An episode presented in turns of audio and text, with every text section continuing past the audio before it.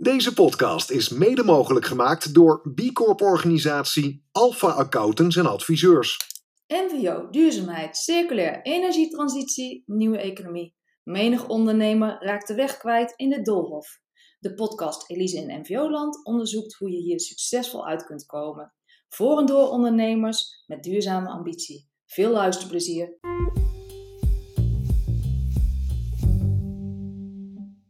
Timo Stuy is de duurzaamheidsmanager bij het bouwbedrijf De Vries en Verburg. Ook voordat de huidige uitdagingen zich in de bouw aandienden, zette het bedrijf zich al in voor sociaal ondernemerschap, circulariteit en innovatie. Hierbij worden alle medewerkers en partners uitgedraagd een bijdrage te leveren aan het verder verbeteren van de werkomgeving, onderlinge samenwerking en duurzame en sociale ontwikkeling. Zo behaalde het bedrijf onlangs moeiteloos het certificaat Prestatieladder Sociale Ondernemer, trede 2. Meer hoor je in deze podcastaflevering. Hey Timo, dat is even geleden dat we elkaar gesproken hebben. Maar leuk dat je hier bent. Wil jij jezelf voorstellen? Ik ben Timo Stuy, eh, planontwikkelaar en eh, duurzaamheidsmanager bij de Vries en Verburg. Wij zijn een bouwbedrijf. Um, we zitten in Stolwijk onder Gouda. En we zijn actief in um, een aantal sectoren. Onder andere woningbouw, maar ook onderwijs, zorg, um, industrie. En ja, dat is heel breed. En daarbij richten we ons ook heel veel op duurzame projecten. Uh, duurzame gecertificeerde projecten. En dat is ja, ook een hele leuke markt om in aan, aan het werk te zijn. Nou ja, inderdaad, uitdagingen genoeg. Hè? Ik noem even wat. Nou, deze week duidelijkheid over de stikstof, de materialen, paspoorten, CO2 verlagen, schaarste en de hoge prijzen van bouwmaterialen. Mensen die niet, weer, niet kunnen werken, die, die je niet kunt vinden en een vrouwenquota, et cetera. Wat, zie je nog meer dingen? ja, nou, dan noem je wel heel veel. Ja. Um, ik, er zijn inderdaad nog wel meer dingen. Um, maar wat we vooral heel veel zien is nu uh, dat het duurzaamheidsbeeld wel verschuift. Uh, de afgelopen jaren was duurzaamheid natuurlijk vooral het besparen van energie. Uh, zo min mogelijk energie gebruiken. En dat ging soms gepaard met heel veel isolatie, waarbij nou, je in sommige gevallen misschien ook afgevraagd of de hoeveelheid isolatie wel de, energie, de energieverbetering rechtvaardigt. En daar zien we nu wel een verschuiving, dat het niet alleen meer gaat over het besparen van energie, maar vooral het verlagen van de CO2. Dus CO2-uitstoot door energiegebruik, maar ook CO2-uitstoot door de materialen en transporten die gedaan worden om iets te bouwen. En dat is ook al heel interessant, want dat raakt ons als bouwer veel meer. En vraagt ook veel meer van ons als bouwer om uh, goed mee te denken van welke materialen zijn nu um, ja, het, meest, het minst CO2-belastend. Uh, um, ja, kan je komen bij houtconstructies, omdat hout natuurlijk CO2 opslaat. Het kan komen door um, het gebruik van donorstaal, uh, donorskeletten, waarbij we gebruikte staalskeletten gebruiken om een nieuw kantoor te bouwen. Maar dat is ja, dus wel heel interessant. En ja, wat we daarnaast ook nog veel zien is klimaatadaptatie, dus geschikt, uh, gebouwen die geschikt zijn om ja, om te gaan met de veranderende klimaatomstandigheden.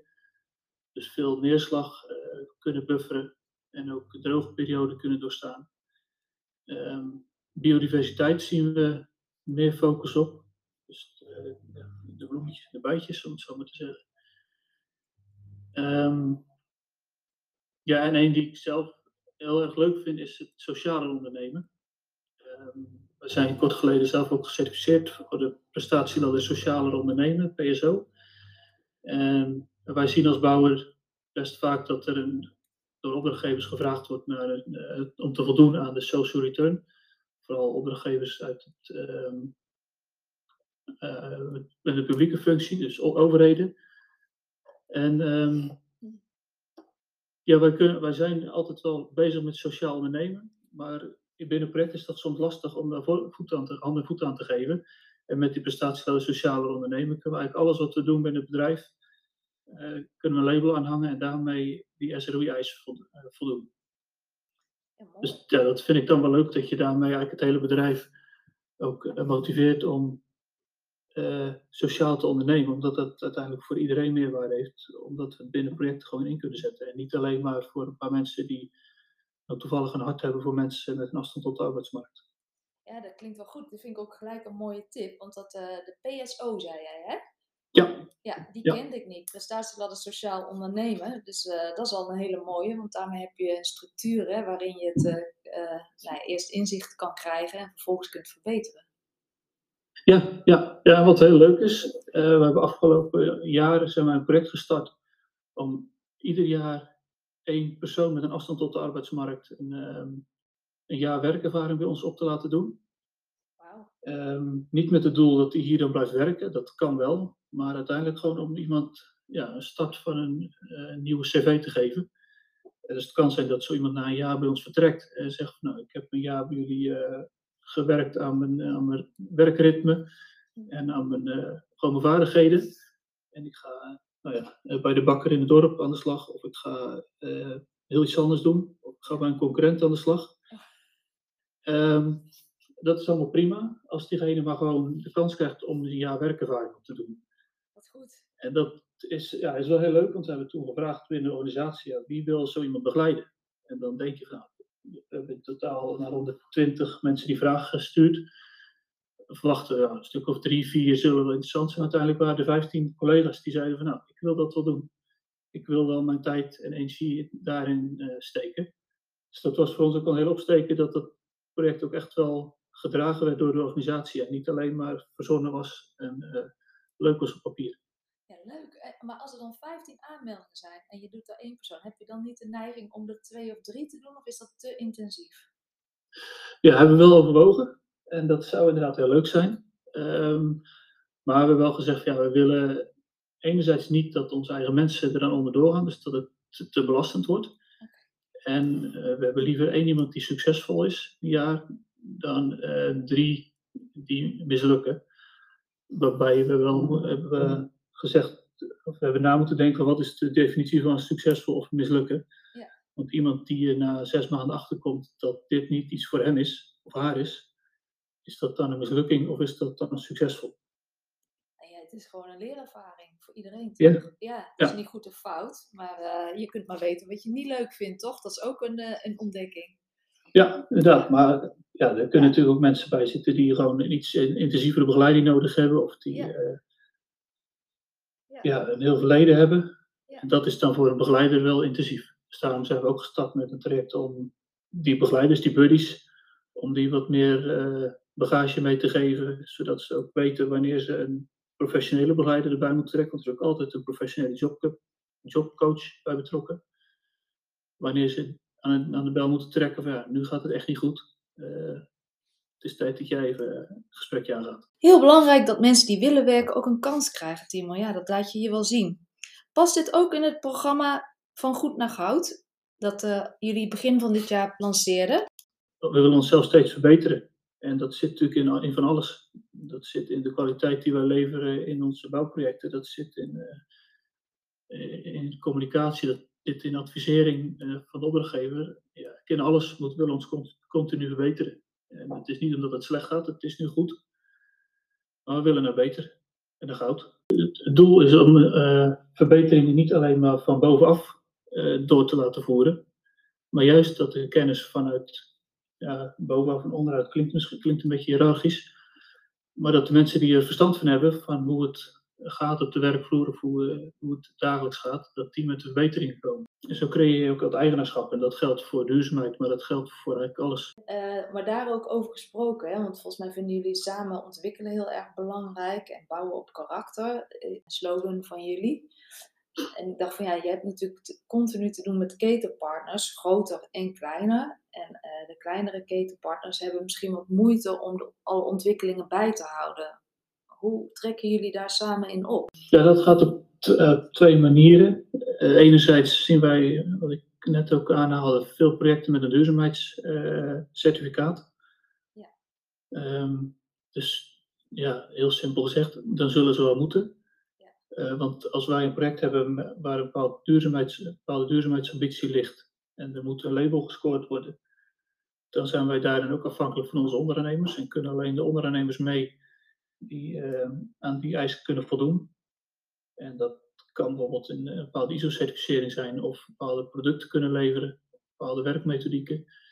Ehm, ja, en als ze dat niet kunnen, kunnen ze dat project niet uitvoeren.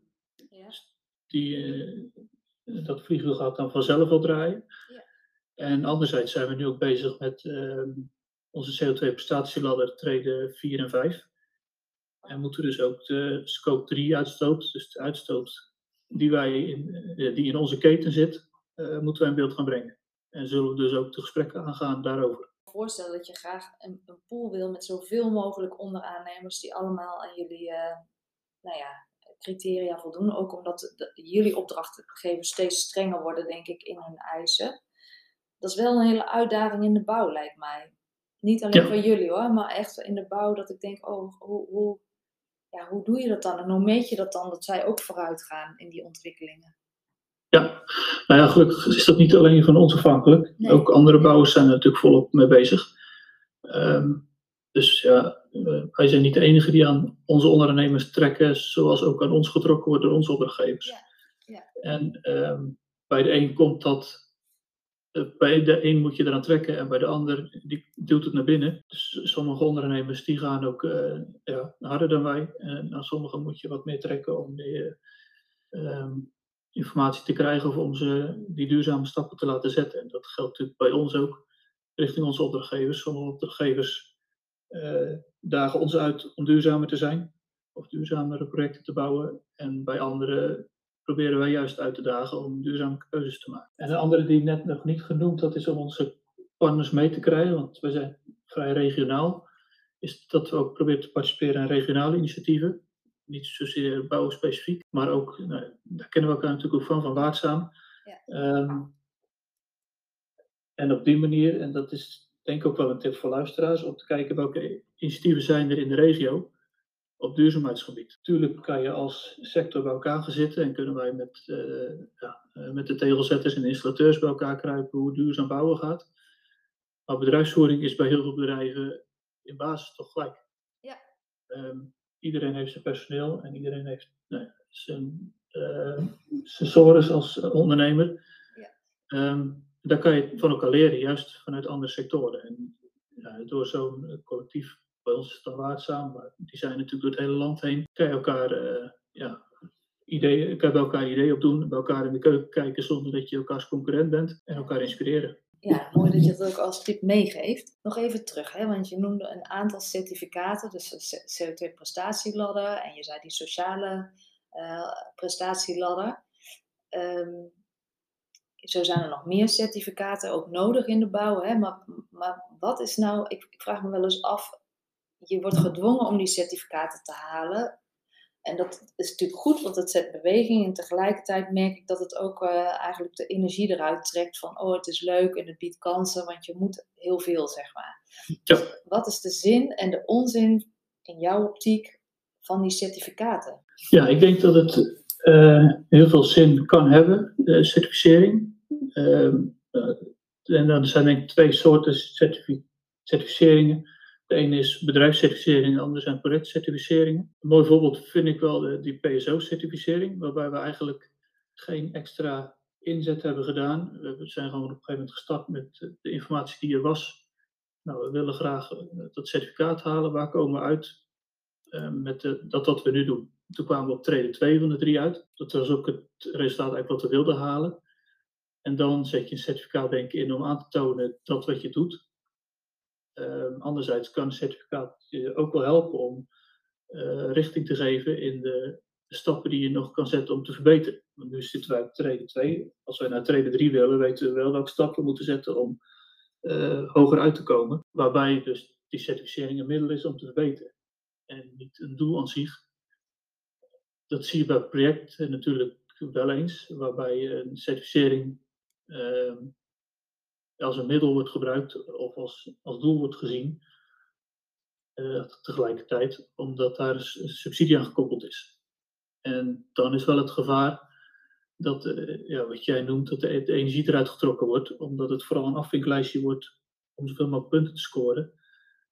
Terwijl uh, je zo'n certificering zou moeten zien als hoe kunnen we nu zo hoog mogelijk uitkomen en hoe kunnen we het maximale eruit trekken. En ja, dit is onze handleiding dit is de, de, definitie die we hebben van duurzaamheid. En hoe komen we zo hoog mogelijk? In plaats van dat je zegt, nou, we moeten dit check, check en, en weer door. Ja, dat denk ik ook. En ook als het gaat over toekomstgerichte uh, ondernemen, zeg maar, dan moet je dat toch voelen. En uh, als het alleen maar inderdaad een vinkerlijstje is, dan, dan, dan gebeurt er intern ook niks. Hè? Mensen die voelen dat er volgens mij feilloos aan. of ja. het iets is wat je intrinsiek draagt, of dat je denkt, uh, ja, we doen het maar, dan, ja, dan maken we kans, zeg maar. En ik snap ja. dat dat een spanning is, hè? want je moet ook omzet draaien om iedereen. dat is ook duurzaamheid, hè? om iedereen op de loonlijst te houden. Misschien ja. te kunnen investeren in in innovatie. Dus ja, ik, ik begrijp het wel. En mooi gezegd ook. Dus de ene kant om inzicht te krijgen wat je al goed doet. En de andere kant om inzicht te krijgen in wat je kan verbeteren. Hè? Dus dat, ja. En als ik nu gewoon een ondernemer ben, niet in de bouw. Heb je dan nog een tip voor een certificering die je eigenlijk uh, verder kan helpen? Op dit vlak, hè, die punten die we net noemden. Ja, die PSO-certificering is universeel. Dus niet alleen uh, voor de bouw, maar voor iedereen die werkt voor een overheid. Ja, verder hebben wij uh, natuurlijk gewoon onze, onze reguliere ISO-certificeringen, uh, CO2-prestatieladder, NVO-prestatieladder. Timo, je hebt al genoemd dat je trots bent op de sociale aard van je collega's. Zijn er nog meer zaken waar je trots op bent? Dus hebben wij een aantal jaar geleden ons kantoor verbouwd. En ehm, nou, daar hebben we een paar keuzes gemaakt die best nieuw waren destijds een best innovatieve manier van koelen gebruikt. En dat wordt wel heel goed opgepakt. Het werkt ook goed, maar ja, ook dan uh, moet het nog wel uh, goed opgepakt worden door de mensen die daar gebruik van maken. En dat vind ik wel leuk om te zien. En wat is het voor een innovatieve manier? Kan je daar iets meer over vertellen? Zo, is het misschien ook interessant voor iemand anders die, die zijn kantoor gaat verbouwen? Ja, het is zeker voor, zeker voor de kantoorverbouwing is het heel interessant. Het is een koeling met uh, faseovergangsmateriaal. Het is een zoutoplossing op het plafond. Nou, op het moment dat het warm wordt, dan smelt het. En onttrekt dus warmte aan de lucht. En nou, de, de, gekoelde lucht zakt weer naar beneden. En s'nachts wordt daar koude lucht overheen geblazen en stolt die oplossing weer. Het zit wel in dichte cassettes uiteraard. Dan stolt het weer en kan het de volgende dag weer opnieuw warmte opnemen waar ik ook wel trots op zou of dan ben ik trots voor jullie dat jullie een foundation hebben waarbij je zeg maar bouwprojecten doet in ontwikkelingslanden. Ik, ja. ja. misschien uh, wil je daar nog iets over vertellen. Want hoe kom je op het idee om een foundation te starten? En is dat iets wat je ook andere, andere bedrijven aanraadt? En uiteindelijk, wat, ja, wat levert het jullie uh, op in, ja, ik weet niet, in verrijkende zin. Niet in financiële zin natuurlijk. Maar... Uh, dat zou bijna een podcast aan zich zijn. Oh. Uh, maar, daar moet je misschien niet eens mij hebben. Daar mensen die er nog veel beter over kunnen vertellen dan ik. De, die foundation is er al, al heel lang, al voordat ik hier werkte. Onze DGA-oprichter Jan van Burg is daarmee gestart. en ja, wij doen heel veel projecten, of wij, de foundation doet heel veel projecten in Afrika. Vooral gericht op, op onderwijs en zorg met insteek om het daar ook door de lokale organisaties en de lokale bewoners op te laten pakken. Dus niet dat wij daar als, ja, als Westelingen blijven doen hoe wij, denken dat het moet, maar dat, dat, dat zij uiteindelijk, dat we het met hen opstarten en dat zij het overnemen zo snel als dat kan. Oké, okay. en, en ja. zijn dat dan, dat zijn iedere keer nieuwe projecten? Dus dat gaat er continu door. Dat is niet van uh, we doen één project per jaar of we doen één project per tien jaar of zo. Nee. Dat gaat continu door. Nee, nee, er lopen altijd meerdere projecten. Meerdere projecten. En is dat ook nog iets, want we hadden het straks over samenwerking in de keten. Zijn er dan ook andere partijen die daarbij gemoeid worden als het nodig is? Of als je denkt, uh, dat daar, uh, die hebben kennis die wij niet hebben? Nou ja, regelmatig gaat er bijvoorbeeld een container met hulpgoederen ook naartoe. En dan wordt er ook een netwerk geïnventariseerd. Ehm, hoe, hoe partners kunnen bijdragen aan de behoefte die er is. Dus als er gereedschap nodig is, dan kijken we bij onze leverancier voor gereedschap of die mee kan, uh, uh, mee kan doen. Uh, laatst waren er sportkleding nodig en toen heeft volgens mij een lokale sportvereniging shirtjes ge, gedoneerd. Weg. Het kan ook ver van ja. de bedshow zijn als je op de, op de werkvloer zit en onder druk staat om een bouwproject af te maken. Dus, dus hoe gaat dat dan eigenlijk? Ja, dat enerzijds doordat er af en toe natuurlijk als mensen vanuit Afrika hierheen komen, of dat je wat leest in het personeelsblad. Um, anderzijds ook doordat jubilarissen, uh, voor corona althans, ook daar naartoe gingen. Maar ik denk ook dat het gewoon verweven is in de identiteit van het bedrijf. En dat dat, ja, dat kan je eigenlijk niet echt aanwijzen of de vinger op leggen. Ehm, ja, maar dat is gewoon zoals we zijn. Ja. En dat hoort erbij. En ja, vind ik nog wel leuk, hè? Dat vind ik een mooie uitspraak. Het is zoals we zijn. En je hebt al een paar keer sociaal ook genoemd. En uh, nou, ja. bouwen op karakter, zeg maar. Maar zijn er nog meer uh, ja, specifieke kenmerken van, de, van, de, van jullie uh, organisatie? Ja, we hebben de drie kernwaarden betrouwbaar, betrokken, gedreven. Oh, ja. Daar herken je dat natuurlijk al in terug. Um, ja, we willen staan voor wat we zeggen, uh, onze afspraken nakomen, um, maar ook wel betrouwbaar zijn. Dus als we zeggen van als iets niet kan, kan het ook niet. Dan moeten we dat ook zeggen. Um, ja, maar wel tot het uiterste gaan om iets voor elkaar te krijgen. Dit heb je echt nodig om dadelijk uh, en een toekomstbedrijf, een toekomstbestendig bedrijf te worden, maar ook zeg maar, om de, de uitdagingen van morgen, waar, waar we allemaal mee te maken hebben, uh, ja. ja. om dat nog te kunnen keren uh, ja, op tijd. En dat is best wel, vind ik, wel eens overweldigend. Nou, als duurzaamheidsmanager kan me ook voorstellen dat je er meer dan gemiddeld mee bezig bent. Wat zou jij voor de toekomst wensen? Voor jouw bedrijf en voor de bouw? Ja, ik, het, ik zou het heel leuk vinden om. Uh, leuk, noodzakelijk vinden, denk ik zelfs. Als we de transitie, de, de verandering kunnen maken naar een meer biobased uh, bouwpraktijk. Het is nu nog heel veel ja, staal, beton. materialen wil ik niet in een verdomhoekje zetten. Maar ik denk wel dat we naar een betere balans toe moeten, waarin we ook gebruik maken van natuurlijke bronnen die CO2 uh, opslaan en uh, ja, in plaats van uitstoten. En daarnaast uh, zie je ook de laatste jaren focus op gezondheid binnen gebouwen. En dan denk ik dat um, ook zulke soort materialen daar zeker aan bij kunnen dragen. Ja, kijk maar naar jezelf. Als je wil ontspannen, ga je niet in een bedrijfshal zitten. Dan ga je het bos in. Of dan ga je naar een natuurlijke omgeving. En zo, ja, zo'n invloed hebben zulke soort materialen natuurlijk ook op je. Als je in een houten kantoor zit, ervaar je dat heel anders dan wanneer je in een kantoor met staal en beton zit. Als je kijkt naar, naar de, volgens mij de Nordics, zijn het allemaal, en, en Oostenrijk en zo, zijn heel veel houtbouw, wat, wat ook langdurig goed blijft. Dus daar hoef je ja. dan allemaal... Dus, eh, maar dat is dan een beetje, dat staat haaks op elkaar, of is dat, is, zie ik dat verkeerd? Nou, dat staat niet haaks, maar op het moment dat je een bos kapt, je moet natuurlijk op, tijd, op het juiste moment kappen. Um, en je gaat dat hout gebruiken, dan, dan leg je die CO2 eigenlijk voor langere tijd vast. Als je het hout niet kapt en je laat die bomen gewoon staan en ze vallen een keer om en ze liggen te rot in het bos, dan komt die opgeslagen CO2 weer vrij.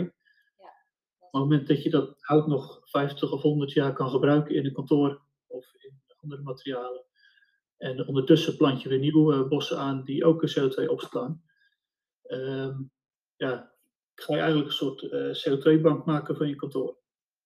Ah, en dat, nou, dat vind ik nou interessant. Dus is het dan ook zo dat jullie CO2-banken aan het creëren zijn voor je bedrijf? Want ik kan me voorstellen dat je denkt, wij willen houtbouw, dus we moeten goed zorgen dat we die banken uh, neerzetten. Ja, wij zijn niet zelf bezig met investeren in bos. Uh, wij zien wel duidelijk de, de, dat er meer vraag komt naar houtbouw. binnen het project die nu lopen of die op stapel staan dat die vraag echt wel toe gaat nemen. Gelukkig. Ja, en, maar de voorbereiding erop, dat je denkt, nou dan wil ik een stukje van die CO2-bank uh, garanderen voor ons bouwbedrijf, zodat wij daarin kunnen leren, voorzien, et cetera. Dat is dan nog niet uh, de gedachte. Uh, nee, want ja, die, ja, die bossen die zijn eigenlijk gewoon al eigendom van de bosbouwbedrijven. Okay. wij zijn wel aan het, ja, aan het groeien in kennis of kennis aan het vergroten uh, om houtbouw uh, toe te kunnen, of beter toe te kunnen passen. Okay. En de echte bank is dan natuurlijk het opgeslagen, de opgeslagen CO2 die in het kantoor zit. Is er nog ja. informatie of een link of een partij waarvan je zegt van nou kijk daar eens naar, want dat is interessant als je meer wil weten over hout, houtbouw? Nou, ik vind zelf het boek van Pablo van der Lucht, uh, de houtbouwrevolutie en Otto Hastra, erg interessant. Goed. Maar dan ja, dan moet iemand echt wel uh, meer, meer bovengemiddeld interesse hebben voordat je een boek erbij gepakt. Maar als je daar wel eens op googelt op de houtbouwrevolutie. Ja. VPRO heeft daar ook volgens mij een, um, een leuke documentaire, een tegenlicht documentaire over gehad. Ehm, die is wel vrij eenvoudig terug te kijken. Oh, nou, dat is ook al een goede tip. Jee, Timo, we hebben best al het een en ander besproken, hè?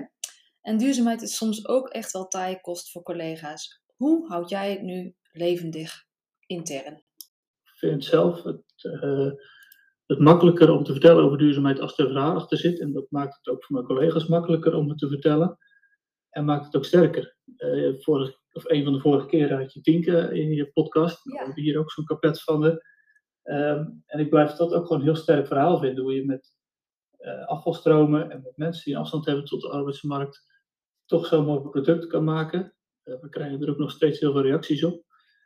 Um, maar we hebben zelf bijvoorbeeld een aantal jaar geleden onze huisstijl uh, is, is veranderd. Er werd heel veel kleding ingezameld. Uh, die kan je natuurlijk gewoon de container ingooien. We hebben toen ervoor gekozen om die uh, eerst de goede onderdelen, de goede kledingstukken eruit te halen. Die zijn naar Oost-Europa gegaan. En dat wat niet meer bruikbaar was, hebben we geschredderd en hebben we isolatie van gemaakt. En dat zit nu bij ons in de kantine als akoestische isolatie. Uh, je ziet het niet, maar het verhaal is er wel. En ja. daardoor kan je er ook meer over vertellen dan alleen maar, ja, hier zit uh, isolatie die heel goed geluid isoleert. Um, en dat maakt het ook gewoon wat levendiger dan alleen maar losse producten toepassen. Natuurlijk. En, en oh, ja, ik kan me voorstellen dat je daar ook jonge mensen op binnenhaalt als je dat soort dingen uitzoekt. En je leert er veel van en je krijgt leuke partners zoals een Tinker. Dat is super enthousiast mensen met heel veel motivatie ja. en, en, en inspiratie. Ja, dat haal je ook even in huis zo. Ja, ja, zeker. Leuk man. Nou, dus dat is ook een extra tip nog even die je weggeeft. Haal die verhalen op en, en gebruik ze ook. Ja, ja en, ge, en gebruik ook andere partijen voor je verhaal. Gebruik is misschien niet het juiste woord. Uh, deel, deel verhalen met anderen of deel verhalen van anderen. Timo, heb jij nog een verrassend makkelijke tip voor de luisteraars? Ja, een aantal zijn natuurlijk al genoemd. Maar het belangrijkste denk ik dat je iets doet wat bij je past. Dat je niet in een keurslijf laat gieten of laat proppen uh, wat niet bij je, bij je organisatie past. Um, maar vooral, ja, we hebben hier bijvoorbeeld in de entree al een nieuwe uh, akoestische wand gemaakt. Die hebben we laten maken door mensen met een afstand tot de arbeidsmarkt via het leger des Heils. Uh, gemaakt van hout wat bij ons uit een sloopproject kwam. En we hadden ook een, een interieurbouwer kunnen laten bouwen met nieuw hout. Maar dit paste beter bij ons. Ja. En ik denk dat als je zoekt naar ja, wat past nou bij ons qua materiaal of qua werkmethodiek of qua wie het doet, uh, wat we doen, dat dat ook het meeste aansluit bij de belevingswereld van je medewerkers. En daardoor krijg je dus ook raakvlak en betrokkenheid. Nou, wat een mooie uitsmijter. Ik uh, ben het er helemaal mee eens. Gelukkig. De Vries en Verburg is een hands-on bedrijf met een praktische benadering van duurzaamheid. Ook Timo heeft weer genoeg tips voor de luisteraars. Ik noem er drie. 1. Certificering kan zinvol zijn. Het geeft richting aan verbeteringen binnen je bedrijf. Maar let op, certificering moet een middel zijn en geen doel aan zich. 2. Om je werknemers een fijne en gezonde werkplek aan te bieden, helpt het om biobased materialen te gebruiken. Een natuurlijke omgeving zorgt voor een betere gezondheid en meer ontspanning. In een artikel van kantoor Business Magazine, KBM, van 25 mei jongsleden, stond zelfs dat werknemers duurzaamheid als de norm zien. Goed om te onderzoeken hoe dat bij jouw bedrijf zit. En 3. Sluit je aan bij een lokaal duurzaam ondernemersnetwerk. Je kunt bij elkaar in de keuken kijken, veel leren en elkaar vooruit helpen op duurzaam en sociaal vlak. Dat werkt inspirerend. Succes!